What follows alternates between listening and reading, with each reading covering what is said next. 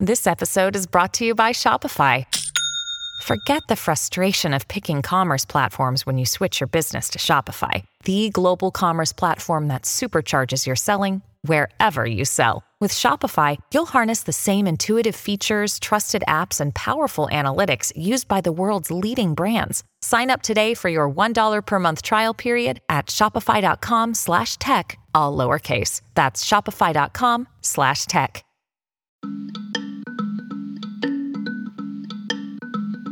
I mean, we're a court. We really don't know about these things. You know, these are not like the nine greatest experts on the internet. Hi, and welcome back to Amicus. This is Slate's podcast on the courts and the law and the Supreme Court. I am Dahlia Lithwick. I cover those things for Slate. And this week, the High Court decided to take the internet out for a spin, and the court came back um, confused. Regulating free speech on the internet turns out to be kind of hard, especially for a court that hasn't really thought very much about this issue um, ever. So, joining us today to talk about some cases that could literally strip internet publishing right down to the studs is the wonderful Professor Danielle Citron, who is going to help us and the justices, I hope, know what we don't know when it comes to, oh, little things like content moderation and search algorithms and theories of causation. Happily, Professor Citron has been thinking about these issues for a really long time. Later on in the show, Slate Plus members are going to get to hear Mark Joseph Stern as he pops in to discuss some of the first decisions of the term, which came down this past week, as well as the fate of President Joe Biden's $400 billion student debt relief program, which will be heard by the court next week.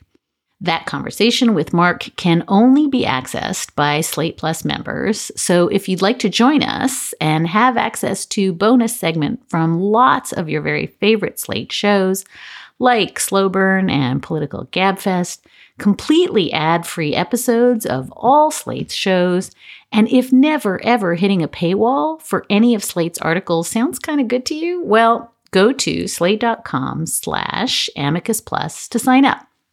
That's slate.com slash amicus plus. And thank you, really thank you for supporting the work we do here on the show.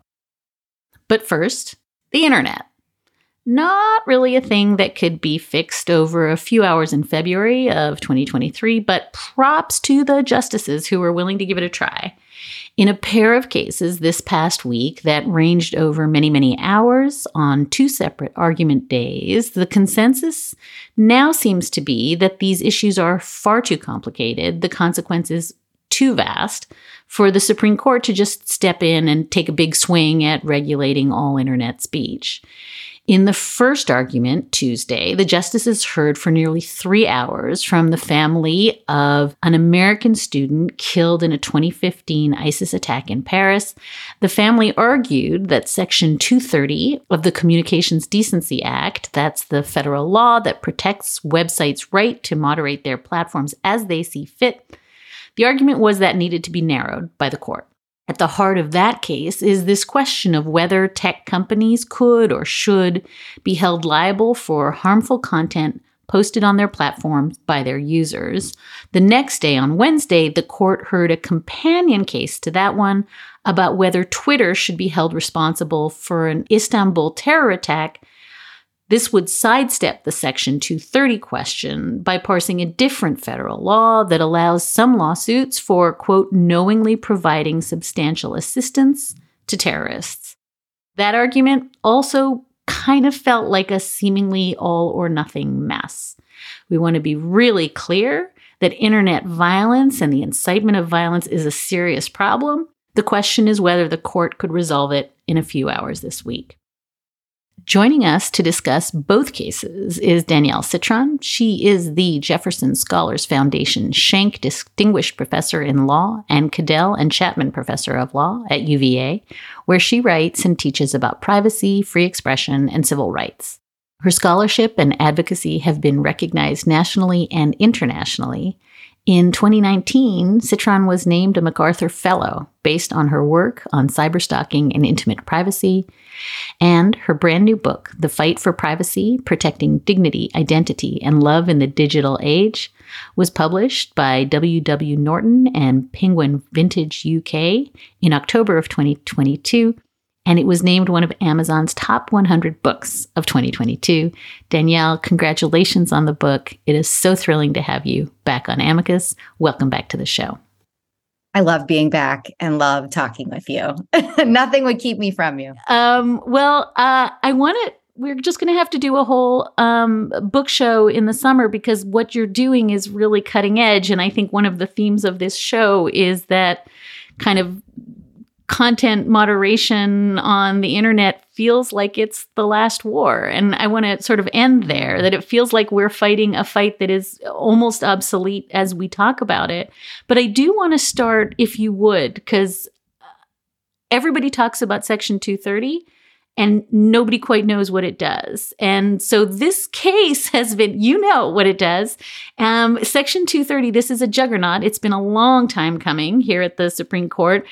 It's described as, quote, the 26 words that created the internet. Can you just walk us through, please, as though we're seven, what Section 230 was designed to do, why it became the bete noire of particularly conservatives, but across the spectrum, what the purpose was? Because I think that now we talk about it as though it was just designed to immunize internet companies from everything, and that's not right.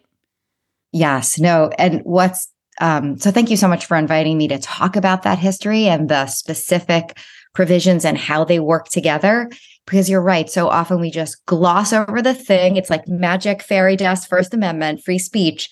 And that's in, in many respects a misunderstanding of the project, of the provisions and how they work together, and um, the original purpose and history. So, you know, Section 230 is part of the 1996 Communications Decency Act. And it was truly shockingly an anti-porn statute, you know, like criminalizing the knowing facilitation of pornography. And one would think, how do you have an internet without porn? But Congress in 1996 thought maybe we could have one.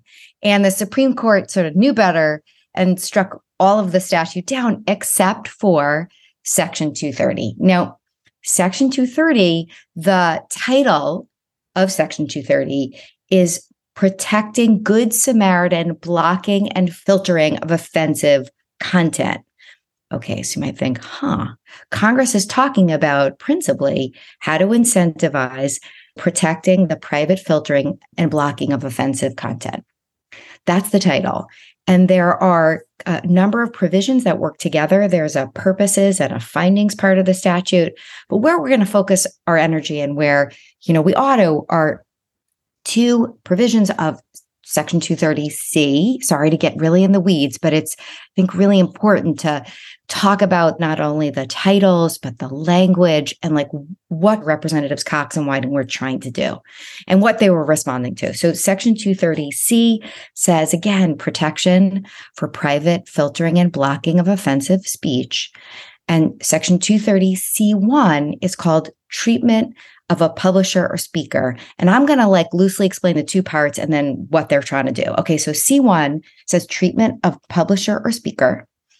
And it says no user or provider. I'm doing this by heart, but I've said it so many times, I, I think we can trust me. So, no provider or user of an interactive computer service shall be treated as a publisher or speaker of information provided by another information content provider. So that's C1. C2, its title, is civil liability. And it says no user, and this is the only time we talk about immunity, but it says no user or provider of an interactive computer service shall be held liable for voluntarily and in good faith, and I'm riffing here, but filtering or blocking of objectionable content. They gave a couple examples like harassment and stalking and, you know, lewd, offensive, obscene speech, but basically that's the idea. And so these work together. They write C1 and C2 together. And the idea is to provide incentives for companies, the early internet service providers and their users to moderate content. And to act as the Good Samaritans, blocking and filtering offensive content. Because Cox and Wyden knew that there's no chance federal agencies could deal with all this by themselves. The internet was like a kind of glimmer in their eyes. We had the early bulletin boards. We had access to the internet truly only through these like walled gardens like AOL, Prodigy, the very early ISPs. And they wrote these two provisions in response to a New York State trial court opinion, Stratton Oakmont versus Prodigy, which, by the way, fascinatingly, is a defamation lawsuit brought by the fraudster of the time, the Wolf of Wall Street, Jordan Belfort. But long, long story short, is he brings so Jordan Belfort runs a boiler shop. He's later convicted of fraud and goes to jail and then becomes this like evangelist for don't do crimes. but his firm sues Prodigy because on one of their bulletin boards called Money Talks, somebody posted basically accusing them of fraud, which was true. But like any good fraudster, what do they do if this feels so Trumpian, right? They say, hey, defamation, you're defaming me. But the New York trial court looks at Prodigy and its business practices and says, hey, Prodigy, you were trying to moderate and filter basically dirty words, so profanity. You were using filtering software and you were moderating. So you were removing content that you, A, we were filtering, but you were also detecting profanity and other prohibited, objectionable content, and you were taking it down. And so what the New York trial court found is because Prodigy was trying to moderate content, that that increased their liability, that they then became the publisher strictly liable publisher of any content, any defamation, because it's a defamation lawsuit that they failed to remove. So trying to clean up the internet then received a penalty. And Cox and Wyden were horrified. Apparently, Chris Cox was like an early user of both Prodigy and CompuServe. He like apparently was a big fan of the early bulletin boards. And Ron Wyden, then a fellow House member, also was really interested in ensuring that the internet would become something. Like they wanted to see what it would become, they wanted the flowers to bloom. And they also wanted to make sure that companies engaged in content moderation. They didn't want them to be disincentivized. They didn't want them to fear that if they engaged in content moderation, they'd be punished for it, right? It would increase their liability. Okay. So C1, and this is conversation on the floor, it's in committee reports you dive in like I did, you like get to know, start writing about this stuff in 2008. you read all the committee reports, you read the House debates, and it's clear both Cox's comments and then Representative Goodlatte say that we write Section 230C1 as a direct response and to repudiate Stratton Oakmont versus Prodigy. So the idea of we're not going to treat you as a publisher or speaker, what that means is that we're not going to treat you as a publisher or speaker for someone else's information in the project of trying to block, remember the title, block or filter offensive content. So that's C1, right? So it's a direct repudiation or congressional overruling of Stratton Oakmont. C2 is the only provision that says anything at all about an immunity. It's called civil liability, right? Is the title of C2. And that provision talks about if you block and filter, you do it voluntarily and you do it in good faith, then you're specifically immune from civil liability. Okay. So you got to look at the two provisions together that what they were trying to do, Cox and Wyden, was to provide incentives or to remove, they say in the one of the findings and purposes, remove the disincentives from using any technologies that would block and filter objectionable and offensive content. And they made these two moves. One, we're going to overrule Stratton Oakmont. And the second was to ensure an immunity from civil liability for doing that kind of blocking and filtering in good faith. So you might say, huh, okay, that's a narrow project. It's an important project. It's one where they're trying to incentivize content moderation right? They wanted companies to engage in that. And the purposes part of the statute that's 230B, it's actually there are five purposes. One says has to do with free speech and encouraging the true diversity of political viewpoints online. But another equally as important purpose is to remove disincentives from blocking and filtering objectionable content. And the third, and this is you know kind of the heart of my work, says it wants to ensure that we enforce all laws against cyber stalking, cyber harassment, and other forms of online abuse. So that's a multi-layered purpose, right? That's not just okay, ready? Free speech, free speech, free speech. Sorry. that's just the all the oxygen in the room is not about free speech. Okay. So that's that's where we are in 1996. We are going to take a short break. Our bodies come in different shapes and sizes, so doesn't it make sense that our weight loss plans should too?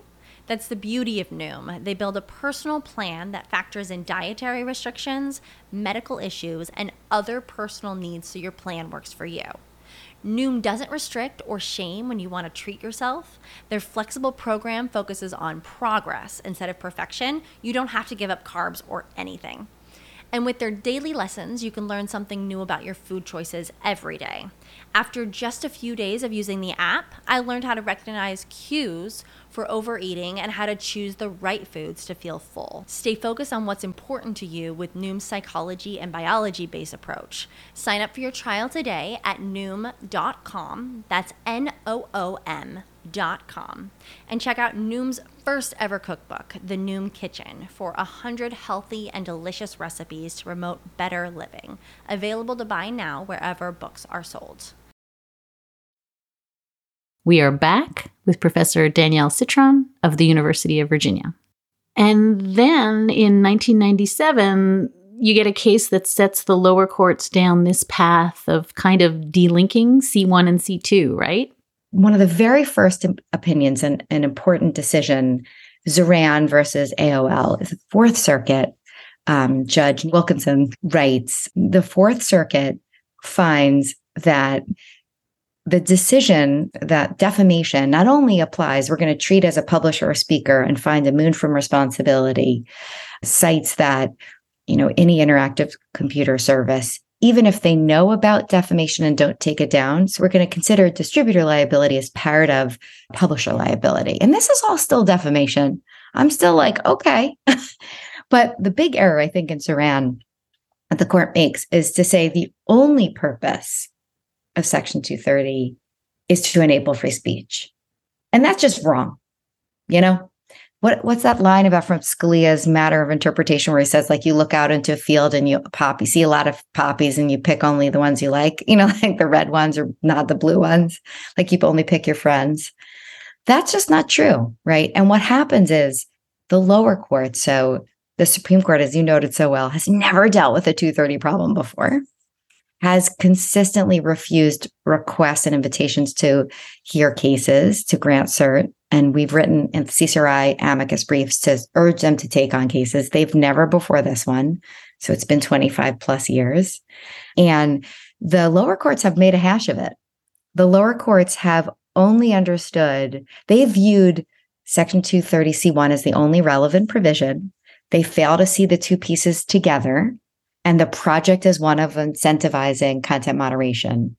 And instead of viewing C1 as related really only to leaving up content, that's where they should keep it, right? That is the idea was if you fail to remove or you leave up content that's posted by somebody else, then you shouldn't be held responsible for that. Especially if you're trying, you can add the gloss. I think it's really important because that's the title. But if you're trying to be a good Samaritan, and instead, it's anything that's posted online that constitutes ones and zeros is conceivably speech, then that deserves an immunity. And that includes, and this will take us to the case before us now, which is where you have YouTube not just leaving up, not just failing to remove ISIS videos. Because if that's what this case was about, I would say, what a loser. Why did you bother? That is clearly covered by Section 230C1. Exactly what Cox and Wyden wanted, even outside the defamation context, right? If if it was just about failing to remove and leaving up information provided by someone else, I wouldn't be losing my marbles. But instead, the theory of liability in this case is about what YouTube did, that its algorithms, which its designs, you know, they're not, there's some nonsense in the questions that algorithms are neutral. And I don't know what drugs these folks are taking, but they know nothing about the design of algorithms, which is they're engineers. They're really high paid. There ain't nothing neutral about what they're doing. These folks are designing algorithms are a set of instructions. They may be very highfalutin. They may be machine learning algorithms and deep learning neural networks, but these engineers build them. And what these algorithms are doing, because the, the model of YouTube's business is online behavioral advertising, is these algorithms are mining our data, that they collect massive reservoirs of our data, that they collect not only based on what we're doing on YouTube, they're buying it from data brokers. It's a very expensive proposition, right? So they have massive reservoirs of our personal data. They are you they're refining. These engineers work really hard round the clock right? They're building algorithms that are super intelligent that tell them what videos we are most likely, given our profiles, given our clicking, given our liking, given our personal data, that we're most likely to click on. Because then they'll earn advertising fees from that.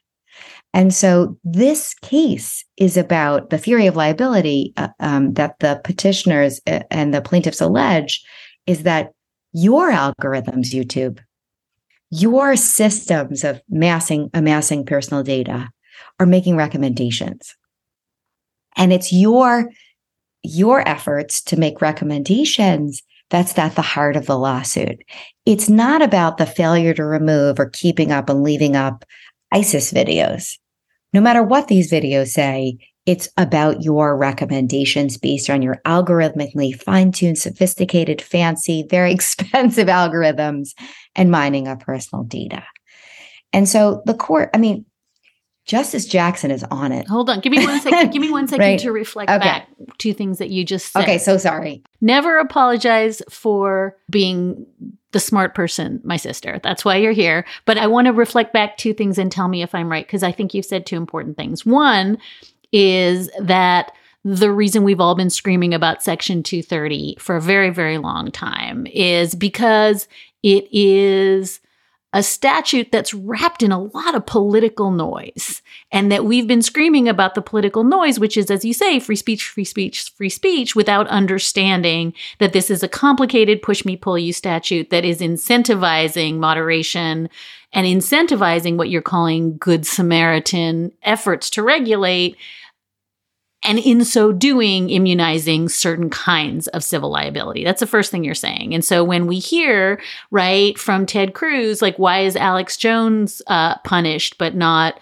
you know, liberals? That's that's a political conversation about free speech that does not map onto the statute. That's the first thing you just said, right? Totally. Like C2 wants them to do this. Like Ted Cruz is what he's saying is let's get rid of 230 period. C2, which is not an issue in this case. But the whole point of the statute is to encourage blocking and filtering objectionable in the eyes of the interactive service or the user. Okay, good. Right? That's totally a political move.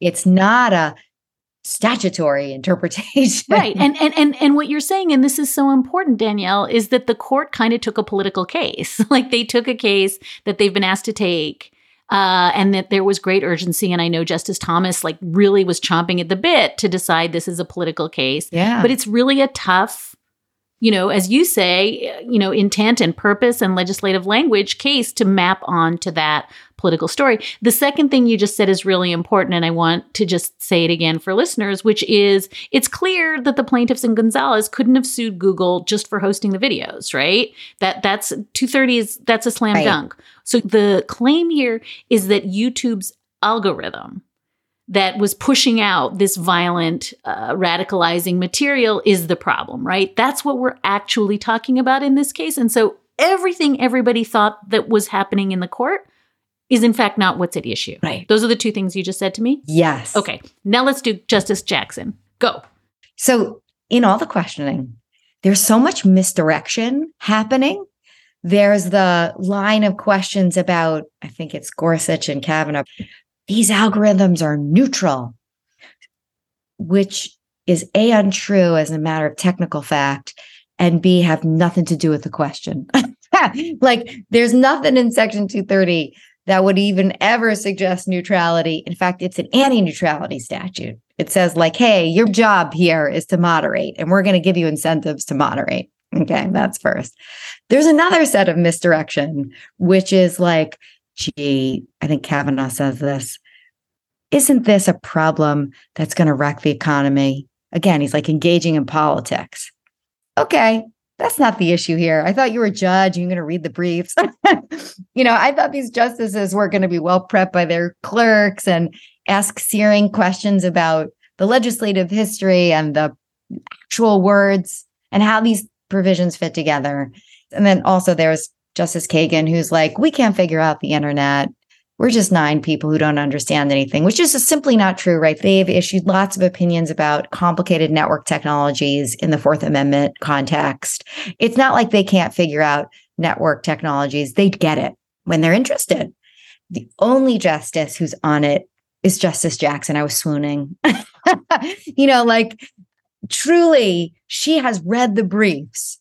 She has read the legislative history. She has read the literature and the scholarship.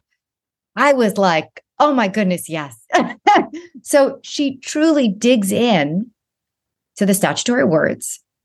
She digs into exactly what C1 and C2 say and how they work together. She digs into the title. She knows the history that Cox and Wyden write Section 230 in response to Stratton Oakmont versus Prodigy. She knows precisely what Prodigy the finding was and what Cox and Wyden were responding to. She echoes explicitly the multifaceted purposes that Congress lays out in 230B. She lays them out. She gets it. You know, it's not that it's palatable to some. The po- folks who view this as a political problem are not going to like the fact that in 1996, Congress didn't imagine a world in which ISPs would be using algorithms and mining data as a business model, that they would be pressing content for their own purposes, that their business would be putting before us so that we like, clicked, and shared on their ads content they were imagining the early bulletin boards where people put up content. You know, Money Talks was a bulletin board. There were Alt Sacks was a bulletin board. I mean, there were countless bulletin boards that these ISPs created. And what people posted, Cox and Wyden didn't want them to bear responsibility for everything that was posted, be strictly liable for that content if it was defamation, because they wanted them to try to moderate and engage in those kinds of filtering efforts. But what we have today is a different internet. I literally laughed out loud when Kavanaugh's like, golly, sounds so Mort Horowitz. Like, what would happen to these companies if they had to bear liability? And the answer is these are the five biggest, fanciest billions of dollars market cap dominant players.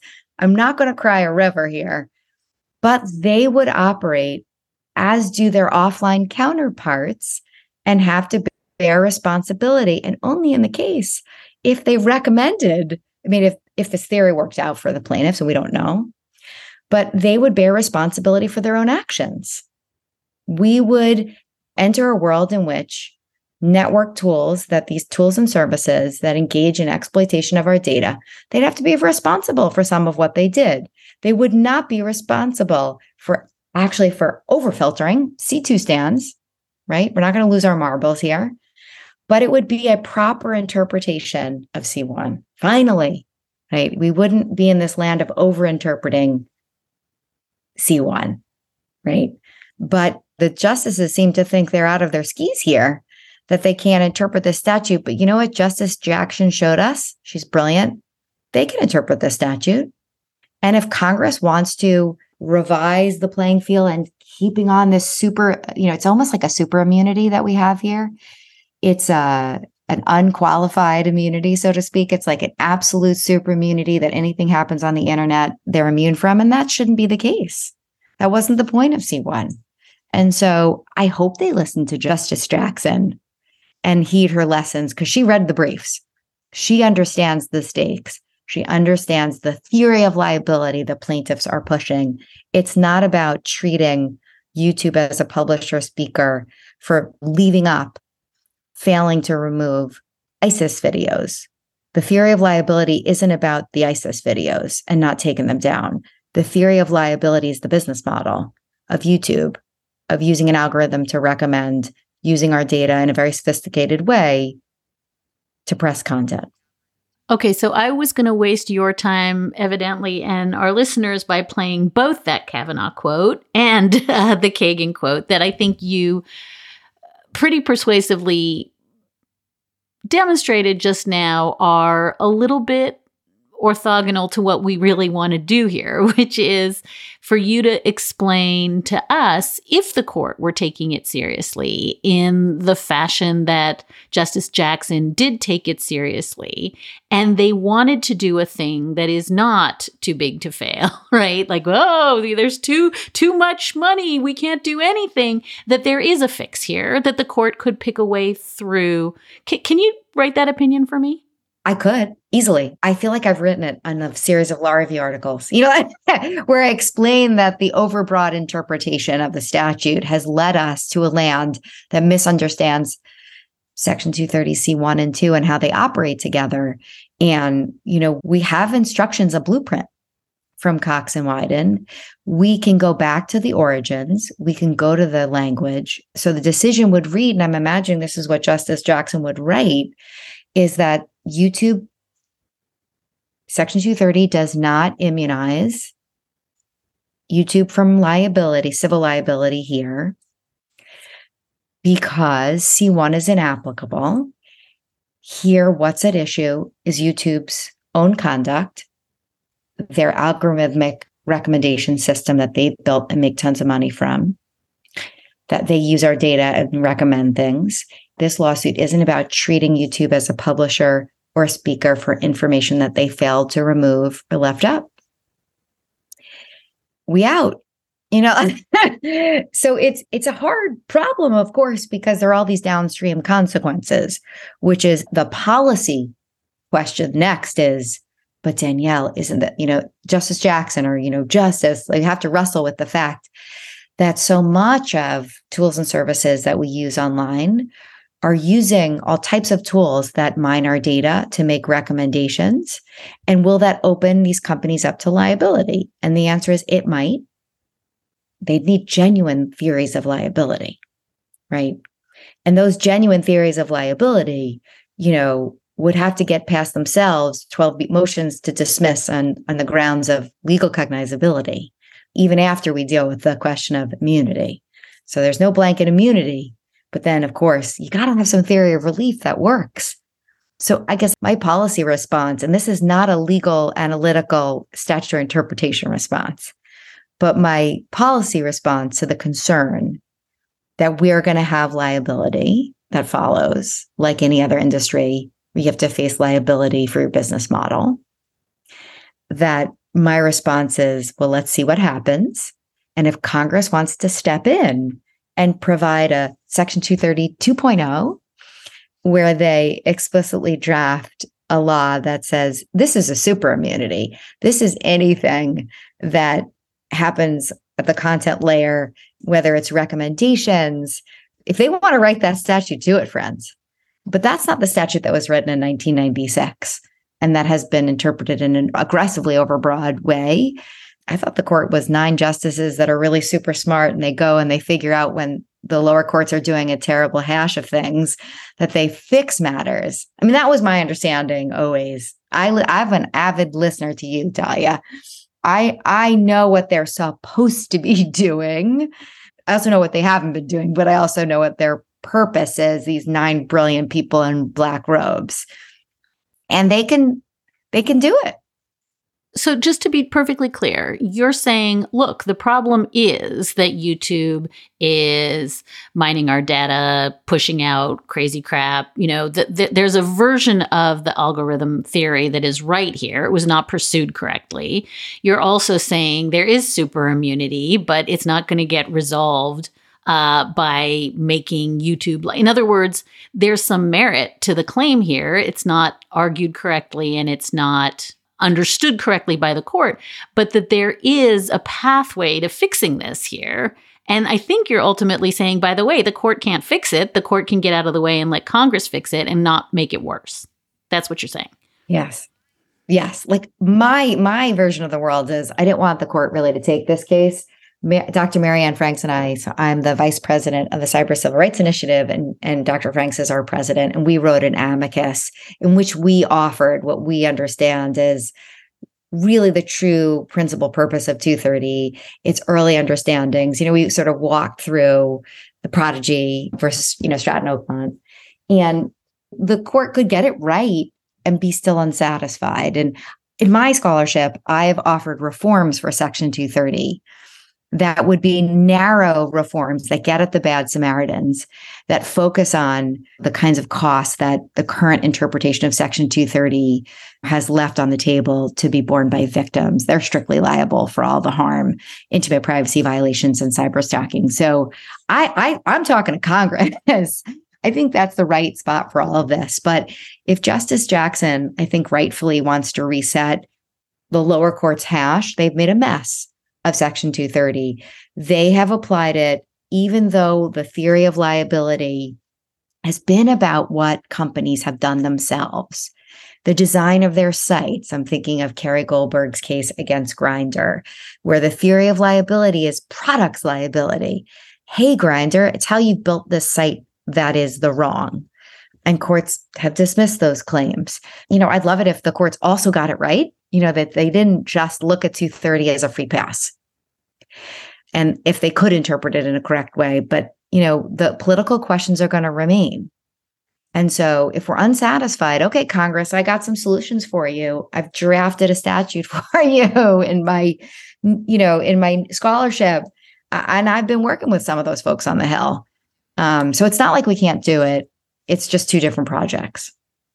And, and, certainly, whatever the project was that happened on Tuesday has nothing to do with the project you and uh, Dr. Franks are talking about. Right. What we tried to do in our amicus brief, Dr. Franks and I, was to basically we spoke to Justice Jackson, and I think she heard us right? That we we we want to level set and get back to the proper understanding of section 230 and kind of more us in the legislative history more us in stratton oakmont versus prodigy. Let's look at the language right? Let's not get kind of confused by some definition section that gorsuch unmoored from the statute itself. And he's a textualist but he forgot about text to be honest. Right. But justice jackson was on it. She got it but i don't know if the rest do. Time now for a break We'll be back in just a moment.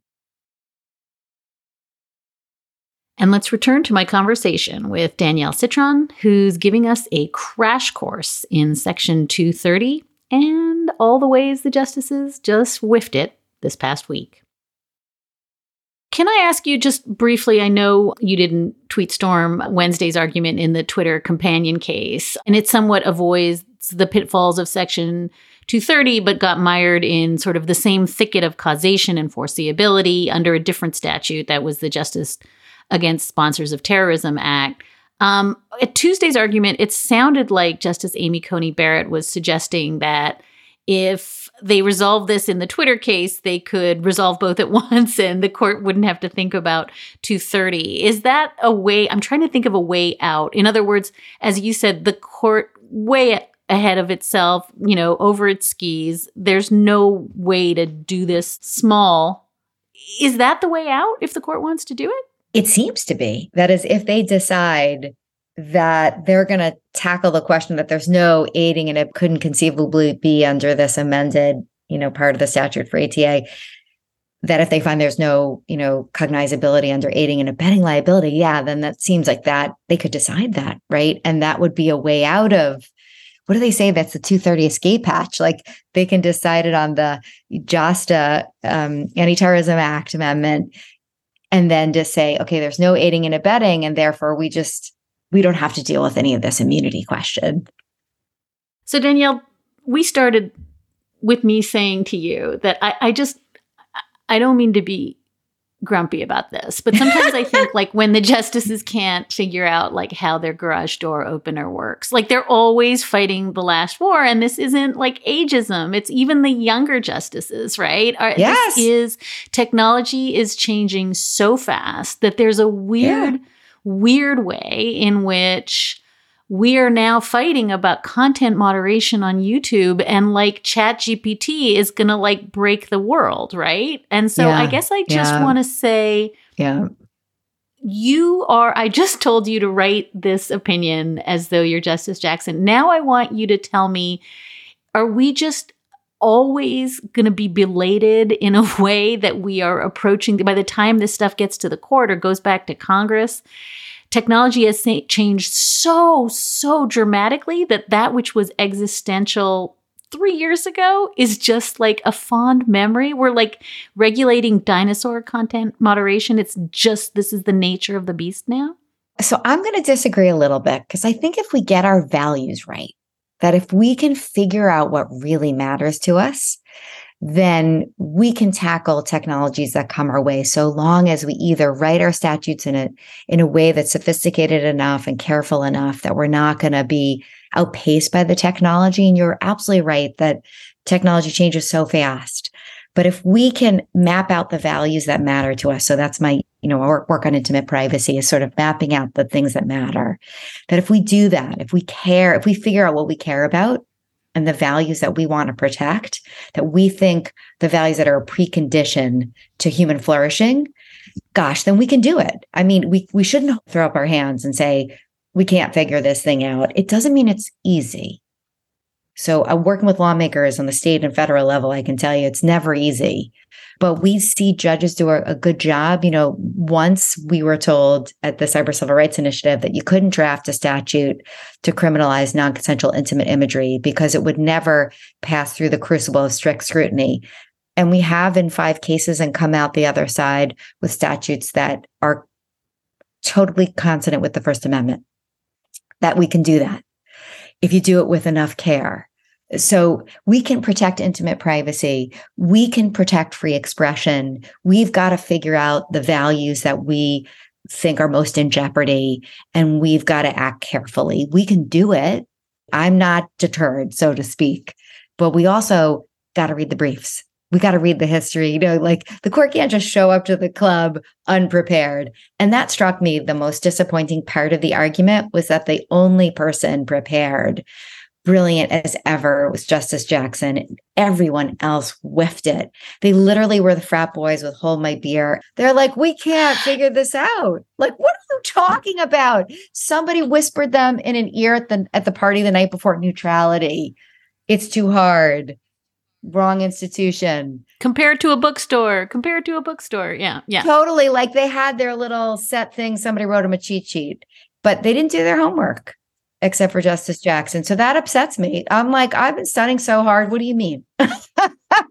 so Danielle, at the risk of of, of asking you to like uh, explain all of your career standing on one foot, I do think maybe you could play us out with a list of those values that you want us to center because I think, you know, we've talked about uh, revenge porn and, and violence. And I, I think that maybe it would be useful going forward and thinking about if you and I can agree that the court is not going to radically rewrite Section 230 and that they probably want this case to go away. but if we can agree that this was not the day to do what the court played at doing this week, what are the values we should be centering as we think about chat gpt and ai and all the ways in which technology is changing at lightning speeds yeah. I mean, these technologies, these tools and services are indispensable to our lives. So we all should have a meaningful chance to use them.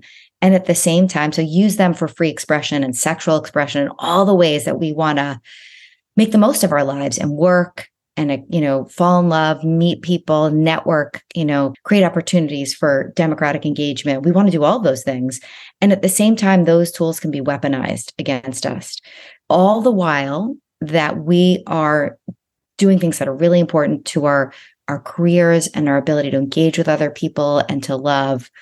Those tools are engaging in persistent and continuous indiscriminate surveillance of our intimate lives. And in doing that, you know, all the while we use these tools, we're not thinking that when we use our Amazon Echo, that it's recording and storing in the cloud and then potentially leaking our private conversations in our kitchens. And we're not thinking as we use our period tracking apps and our dating apps, uh, we're searching adult videos on Pornhub, we are using our search engine, right? Which is it's the key to our soul, you know, what we're searching and what we're thinking and what we're browsing.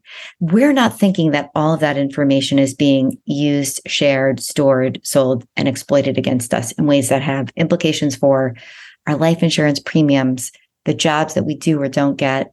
And so the values that I want us to center and think about is we're using these all these platforms in ways that are so pro-social. And at the same time, we are the object. We're ter- being turned into objects and manipulated and exploited.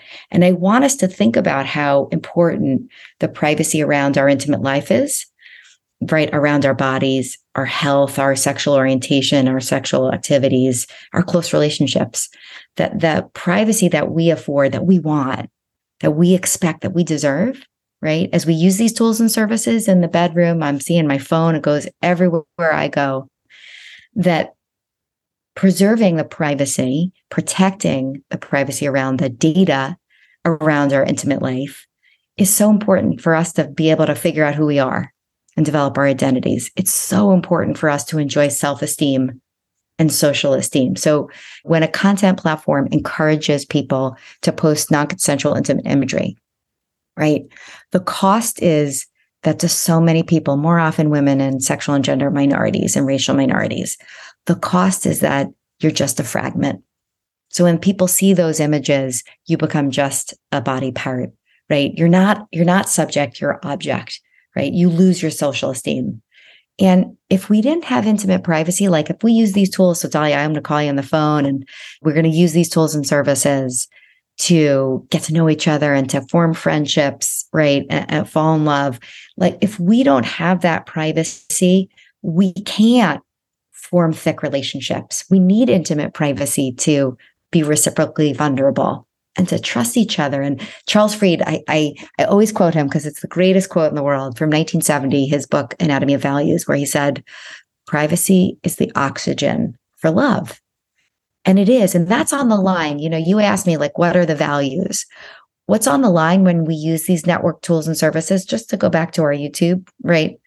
What's on the line is our capacity for love, our capacity to communicate with privacy so we trust each other, right? What's on the line is our ability to get jobs and keep jobs, our ability to figure out who we are and express ourselves in ways that feel safe. Because privacy isn't a me, it's we, it's us. And so if we have in view as we think through legis even legislatively or even the, the common law courts, policymakers, as we think through what matters, the stakes are when we're talking about online life and all these tools, the stakes are intimate privacy. It is our civil rights and our liberties. And we often forget that when a site amplifies, recommends, makes money off of, uses our data to recommend non consensual intimate imagery, the cost is to the sexual expression and expression of, of the privacy victims because they're leaving online life. They're shutting down their LinkedIn. They are not using YouTube. They are literally completely removing themselves from any online engagement and offline engagement.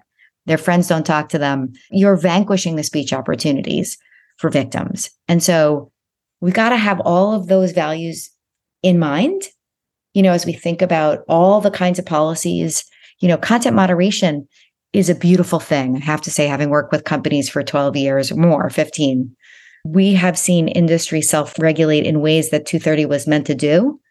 That we see companies responding to non consensual intimate imagery. I wish we could touch those 9,500 sites that their raison d'etre is intimate image abuse. Right? I can't. but companies are engaging in that project of content moderation in ways that protect victims so they can express themselves. And so I guess I want those values on the table. And that's the kind of thing, those the kinds of conversations that I've been having with lawmakers, with judges, with companies, you know, with all of us, so that we have them in view as we make these decisions.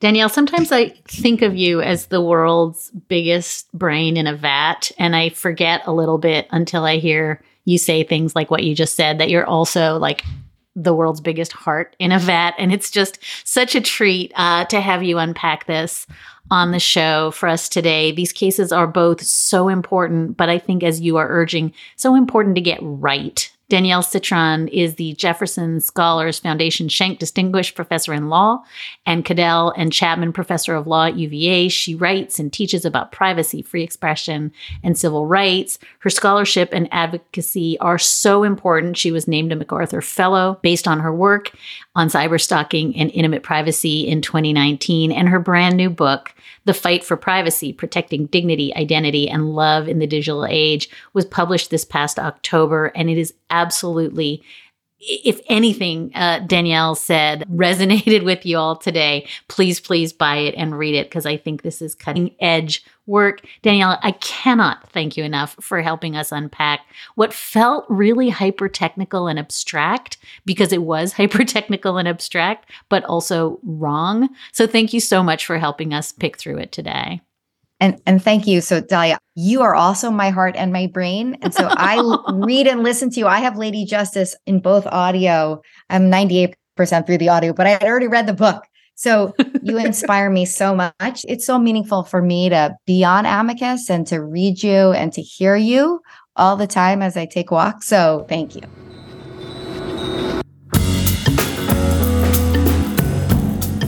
And that is a wrap for this episode of Amicus. Thank you so much for listening, and thank you so much for your letters and your questions. You can always keep in touch at amicus at slate.com, or you can find us at facebook.com slash amicus podcast. We always love your letters. Today's show was produced by Sarah Birmingham. Alicia Montgomery is executive producer of podcasts at Slate, and Ben Richmond is our senior director of operations. And we'll be back with another episode of Amicus in two short weeks. And until then, take good care.